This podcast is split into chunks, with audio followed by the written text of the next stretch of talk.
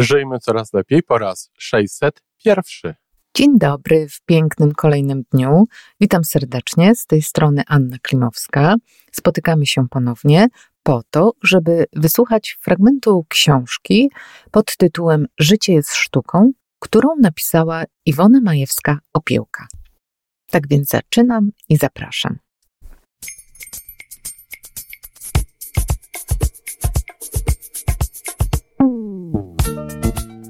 Witamy w kolejnym odcinku podcastu Żyjmy Coraz Lepiej. Podcastu z dobrymi intencjami i pozytywną energią, ale także z rzetelną wiedzą i olbrzymim doświadczeniem we wspieraniu rozwoju osobistego. Chodzi nam o to, aby ludziom żyło się coraz lepiej, aby byli coraz bardziej spełnieni, radośni i szczęśliwi. A że sposobów na spełnione życie jest tyle, ile nas, więc każdy musi znaleźć ten swój. A teraz już zapraszam do wysłuchania kolejnego odcinka. Cały człowiek. Kim jest człowiek? Podoba mi się stwierdzenie Erika Butterwortha, pisarza, teologa i kaznodziei, że człowiek jest tym, kim może być. Człowiek to odsłaniający się potencjał. Każdy z nas odsłania go w ciągu życia tylko w jakimś stopniu. Człowiek zatem nie tyle jest, ile raczej staje się, a mimo to każdy jest kompletny. Viktor Frankl, lekarz, psycholog i filozof, powiedział, iż najprostsza definicja człowieka to jedność pomimo różnorodności. Cytowałam już tę definicję, powtarzam ją jednak, ponieważ powtarzanie jest dobrym sposobem na utrwalanie w pamięci zdań czy faktów. Kiedy patrzy się na drugą osobę, widzi się przede wszystkim jej cielesną powłokę. Następnie spotyka się z jej emocjami, i intelektem. Czasem widzi się w drugim człowieku również jego duszę. Jak pewno pamiętasz, człowiek to nadzwyczajna kompozycja składająca się z ciała, emocji, intelektu i ducha. Każdy z tych wymiarów ludzkiego życia można rozpatrywać oddzielnie, badać i opisywać jego funkcjonowanie. Tak się zresztą stało, podzielono człowieka na części. Niektórzy pozbawili go pewnych obszarów, łącząc intelekt z emocjami i nazywając to psychiką. Inni dołączając do niej jeszcze obszar duchowy. Niektórzy twierdzą, że duch człowieka to psychika. Nie jestem zwolenniczką takiego widzenia człowieka, jednakże jest to dość popularne spojrzenie badaczy pracujących w duchu biologii. Specjaliści z różnych pól tak dalece zajęli się fragmentami człowieka, że stracili jego całościowy obraz rozdzielając go pomiędzy różne działy biologii, psychologii, medycyny, a także filozofii i religii. Tak naprawdę zgubiono człowieka. Viktor Frankl w Woli Sensu pisze: Specjalistą jest dla mnie człowiek, który zamiast lasu prawdy zaczyna dostrzegać wyłącznie drzewa faktów. Niezwykle trafne spostrzeżenie. Kosztem doskonałej znajomości jakiegoś fragmentu rzeczywistości traci się najczęściej obraz całości. Dziś, kiedy dostępne są metody badawcze, o których jeszcze kilkadziesiąt lat temu nie słyszano, a do tego nowe sposoby komunikacji, sprawiają, że wiedza dostępna jest teoretycznie dla wszystkich. Holistyczne podejście do człowieka jest prawdziwą rzadkością. Niektórzy zajmują się ludźmi zarówno w wymiarze opisowym, jak i praktycznym, w zgodzie z własną, często wąską wiedzą i ugruntowanymi doświadczeniem przekonaniami. Upierają się przy tym, że jest to jedyna prawda. Dość dosadnie, ale bardzo trafnie ujął to psycholog Abraham Maslow. Ten, kto dobrze włada młotkiem, wszędzie widzi gwoździe. Czyż tak nie jest? Popatrzmy dookoła. Jakże często lekarz widzi u pacjenta jedynie medyczne fakty, zapominając o emocjach, które w ogromnym stopniu mają wpływ na zdrowie człowieka, a wręcz w ogóle nie odnosząc się do duszy. A przecież często choroba ciała to efekt emocjonalnych wyzwań życia i albo chorej duszy. Brak poczucia sensu w życiu może być przyczyną poważnych schorzeń, Eric Butterworth powiedziałby pewno, że choroba zawsze jest efektem tego, jak postrzegamy człowieka, że nie widzimy go jako kompletnej całości pozostającej w jedności z całym wszechświatem, z Bogiem. Frank zaś pisał: Czym różni się powód od przyczyny? Powód ma zawsze charakter psychologiczny lub noologiczny, związany z poczuciem sensu w życiu, czyli raczej duchowy. Przyczyna natomiast jest zawsze związana z biologią lub fizjologią. Płacz przy siekaniu cebuli jest efektem przyczyny, ale płacz w czasie oglądania filmu ma swój powód i nie zawsze jest on związany tylko z filmem. Podobnie jest w przypadku chorób. Oczywiście choruje soma i to ona jest przyczyną fizycznych dolegliwości. Ale to, że ona choruje, powodowane jest niejako w innym obszarze człowieczeństwa. Powód jest inny. Dlatego, żeby uzdrowić człowieka, często nie wystarczy znaleźć przyczynę. Trzeba poszukać powodu. Z drugiej strony, niektórzy nieprawdziwie uduchowieni, powiedziałabym nawiedzeni psychologowie czy domorośli terapeuci i uzdrawiacze, zdają się w ogóle nie widzieć roli biologii i ciała. Potrafią wpędzić człowieka w dodatkowe poczucie winy, że oto zafundował sobie chorobę, bo wszystko zależy od niego. Może na najgłębszym poziomie to nawet prawda, ale nie mamy jeszcze ani takiej wiedzy, ani takich umiejętności, przede wszystkim zaś takiego poziomu oświecenia. Przy dzisiejszym poziomie naszej świadomości biologia, fizjologia, materia w ogóle grają dużą rolę w naszym dobrostanie i nie można ich nie doceniać, a już na pewno zaniedbywać. Nie samym chlebem człowiek żyje, ale chlebem też. Żyjemy w czasach uwielbienia intelektu i wiedzy. Naukę osadzono na tronie systemu poznawania rzeczywistości, w tym siebie samych. Niezależnie od tego, jak wiele nauka wnosi do naszego życia, bywa też ograniczeniem w pojmowaniu człowieka. To, że czegoś nie rozumiemy, że nie potrafimy zbadać czy nawet dostrzec, nie znaczy, że to nie istnieje. To dlatego dużo piszę o otwieraniu serca i pojmowaniu życia również sercem, że nauka często wyjaławia nas z intuicji, z poważnego traktowania goods feelings i innych przeczuć i odczuć. Tymczasem są to potężne narzędzia poznawcze, bardzo przydatne w poznawaniu siebie albo drugiego człowieka. Samo szkiełko i oko, jak nazywa taką empiryczną postawę nasz wieszcz, przy pełnym poznaniu człowieka zwiedzie nas na manowce. Nie zrozumiemy tego. Człowiek jest całością. Warto popatrzeć na niego z różnych punktów widzenia i wciąż dostrzegać tę całość. Przejawy naszego życia obserwujemy na poziomie ciała, emocji, intelektu i ducha. Różne też potrzeby ma każdy z tych obszarów ludzkiego funkcjonowania, ale o tym już w kolejnych rozdziałach.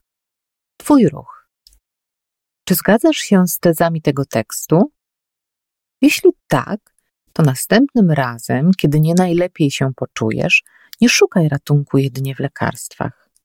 Pomyśl o psychologicznych a może nawet duchowych przyczynach Twojej chwilowej słabości. Synergia człowieka. Jak napisałam w poprzednim rozdziale, każdy człowiek tylko do pewnego stopnia rozwija swój potencjał. To, na ile będziemy przejawiać swój przyrodzony potencjał, zależy w dużym stopniu od nas samych. Pierwsze, co warto w tym celu zrobić, to wznieść swoją świadomość na wyższy i właściwy poziom, myśleć o sobie jako o istocie hojnie obdarowanej, która może zdziałać naprawdę wiele. Druga sprawa to właściwa troska o siebie.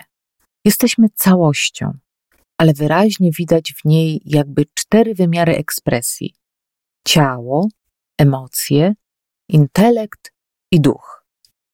Jeśli ta ekspresja i sama troska o obszary, do których należy, nie jest zharmonizowana, może się zdarzać, że jeden obszar będzie się starał uzupełniać braki innego, co prawie zawsze kończy się chorobą. Idealnie jest wtedy, kiedy dzięki zadbaniu o każdy z tych obszarów będą one współpracować ze sobą, tworząc synergię. Synergia to wytwór, gdzie całość jest większa niż prosta suma jej składników. Synergię można obserwować w efektach pracy dobrze współdziałających zespołów.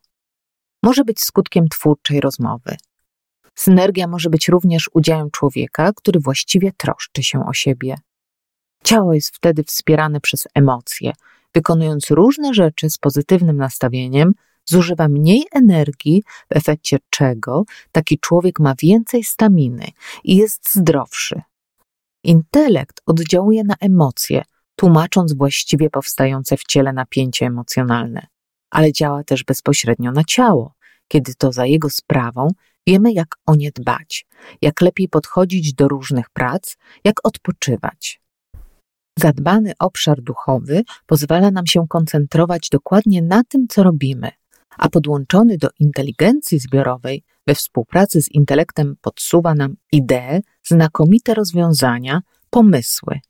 Jeśli mamy wizję i misję własnego życia, co w swojej idealnej formie jest dość ściśle powiązane z duszą, to wszystkiemu, co robimy, nadajemy wyższy sens. Przez to praca nie tylko ma większe, głębsze, ważniejsze znaczenie, ale jest jednocześnie łatwiejsza. Ciało zdrowe, silne i zadbane wpływa na pracę trzech pozostałych obszarów, utrzymuje organizm w stanie optymalnego pobudzenia, pozwala nam dotrzeć tam, gdzie chcemy i wykonać najbardziej precyzyjny ruch. Pozytywne emocje przyspieszają proces zapamiętywania, a brak lęku zwiększa trafność decyzji. Wybrałam tylko te najważniejsze czynności i oczywiście uprościłam. W rzeczywistości bowiem w naszym organizmie odbywa się szereg skomplikowanych procesów zachodzących pomiędzy ciałem, emocjami, intelektem i duchem, które czasem dają synergię, a czasem nie. Jednak w znacznym stopniu zależy to właśnie od tego, jak o to dbamy. Kiedy zapyta się człowieka, czy sądzi, że właściwie dba o siebie, pewno odpowie, że tak. Jego umysł wybierze sobie z całego magazynu informacji te, które pozwolą mu tak odpowiedzieć. Ale kiedy się go zapyta, czy dba właściwie o swoje ciało, umysł, intelekt i ducha, tutaj już odpowiedzi mogą być różne, nie zawsze zadawalające ucho osoby wspierającej rozwój osobisty. Więcej poza troską o ciało może nawet nie wiedzieć, jak słowo dbać odnosi się do pozostałych obszarów. Dbać o emocje. Jak to robić? Jak dbać o intelekt? A już o ducha to w ogóle szkoda mówić. Co to jest duch? Wiadomo, czym jest ciało. To nasza biologia, fizjologia, fizyczność, wewnętrzna i zewnętrzna budowa oraz procesy fizjologiczne organizmu. Tutaj wszystko musi grać, to jasne. Obszar emocjonalny to nasze uczucia, wzruszenia, motywacja, pragnienia. To wszystko to, co czujemy i jak czujemy. To ogólny znak emocji, plus lub minus. W naszym organizmie wynikający z przewagi emocji przyjemnych lub nieprzyjemnych. Zasadniczo chodzi o to, aby było dużo pozytywnych emocji. Dlatego ważne jest, by umieć dostrzegać swoje emocje, odczuwać bogactwo świata i mieć wystarczająco dużo kontaktów z innymi ludźmi, zwłaszcza z tymi najważniejszymi dla nas. Obszar emocjonalny potrzebuje ciągłej stymulacji, ale trzeba uważać, aby nie była ona większa niż tolerancja na przeżycia emocjonalne danego człowieka. Intelekt potrzebuje wciąż pożywki w postaci zadań do rozwiązania, powodów do myślenia, poznawania nowego, tworzenia, uczenia się. A duch? Duch potrzebuje ciszy, potrzebuje kontaktu z przyrodą, zwłaszcza monumentalną, z pięknem w różnych odcieniach i postaciach. Potrzebuje wreszcie być otwartym kanałem miłości, odbierać i dawać miłość. Od czasu do czasu pragnie też jakiegoś szczytowego uniesienia, olśnienia, objawienia duchowego. Obszar duchowy potrzebuje kontaktu z absolutem. Nie trzeba być wyznawcą jakiejś religii, aby mieć związek z wyższą inteligencją, energią, Bogiem podświadomością zbiorową czy źródłem. W tradycji wschodniej mówi się czasem o czterech pokojach ludzkiego życia. To bardzo obrazowe podejście, jeśli tylko nie myśli się o tych pomieszczeniach jak o odizolowanych od siebie, ale raczej połączonych wieloma wyjściami, w których krąży energia. Niektórzy potrzebują takich obrazowych porównań, skorzystajmy zatem z niego. Tak jak wietrzy się dom, odkurza, sprząta, konserwuje zarówno ściany, podłogi i sprzęty, oraz tak samo trzeba podejść do siebie, do swoich czterech obszarów. Pamiętajmy, że pokoje również się zdobi, dekoruje, stara się sprawić, aby były piękne. Codziennie warto poświęcić każdemu pokojowi nieco czasu, kiedy to zajmiemy się nim z intencją zadbania o to, czego potrzebuje, a nawet z gotowością do rozpieszczania. Takie zajmowanie się sobą nazywam złotymi chwilami. Dobrze, gdy otwierają i zamykają nasz dzień, jednakże również w ciągu dnia można poświęcić trochę czasu każdemu z obszarów. To, co jest bardzo ważne, to to, by robić to świadomie. Nie chodzi o to, by coś po prostu zdarzało się w naszym życiu, ale byśmy robili to z intencją zadbania o ciało, emocje, intelekt czy ducha. Jak to robić? O tym w kolejnych rozdziałach. Twój ruch. Spędź chwilę na tym, by dobrze zrozumieć tę ideę czterech obszarów czy czterech pokoi.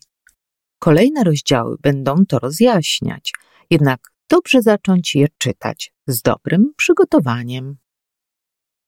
Dziękuję bardzo za wysłuchanie i to byłoby tyle na dzisiaj. Kolejne fragmenty książki, jak zwykle, dają nam zapewne bardzo wiele do przemyślenia, a szczególnie kiedy to my jesteśmy w roli głównej. Także zachęcam do przyglądnięcia się swoim emocjom, uczuciom, swojej duchowości. Przy tym życząc dobrego i udanego dnia. Do usłyszenia. I to wszystko na dzisiaj. Podcast Żyjmy Coraz Lepiej jest stworzony w Toronto przez Iwonę Majewską-Opiełkę i Tomka Kniata. Sześć razy w tygodniu przygotowujemy dla Was nowy, ciekawy odcinek. Jeżeli lubisz nas słuchać, to prosimy o reakcję. Polub nas, skomentuj, tak jakbyśmy sobie po prostu rozmawiali. Zapraszamy do darmowej subskrypcji. Jesteśmy dostępni na każdej platformie, gdzie można słuchać podcastów. Wystarczy nas tam poszukać. A po więcej informacji zapraszamy na stronę www.majewska-opiełka przez l.pl. Jesteśmy też na Facebooku i na Instagramie.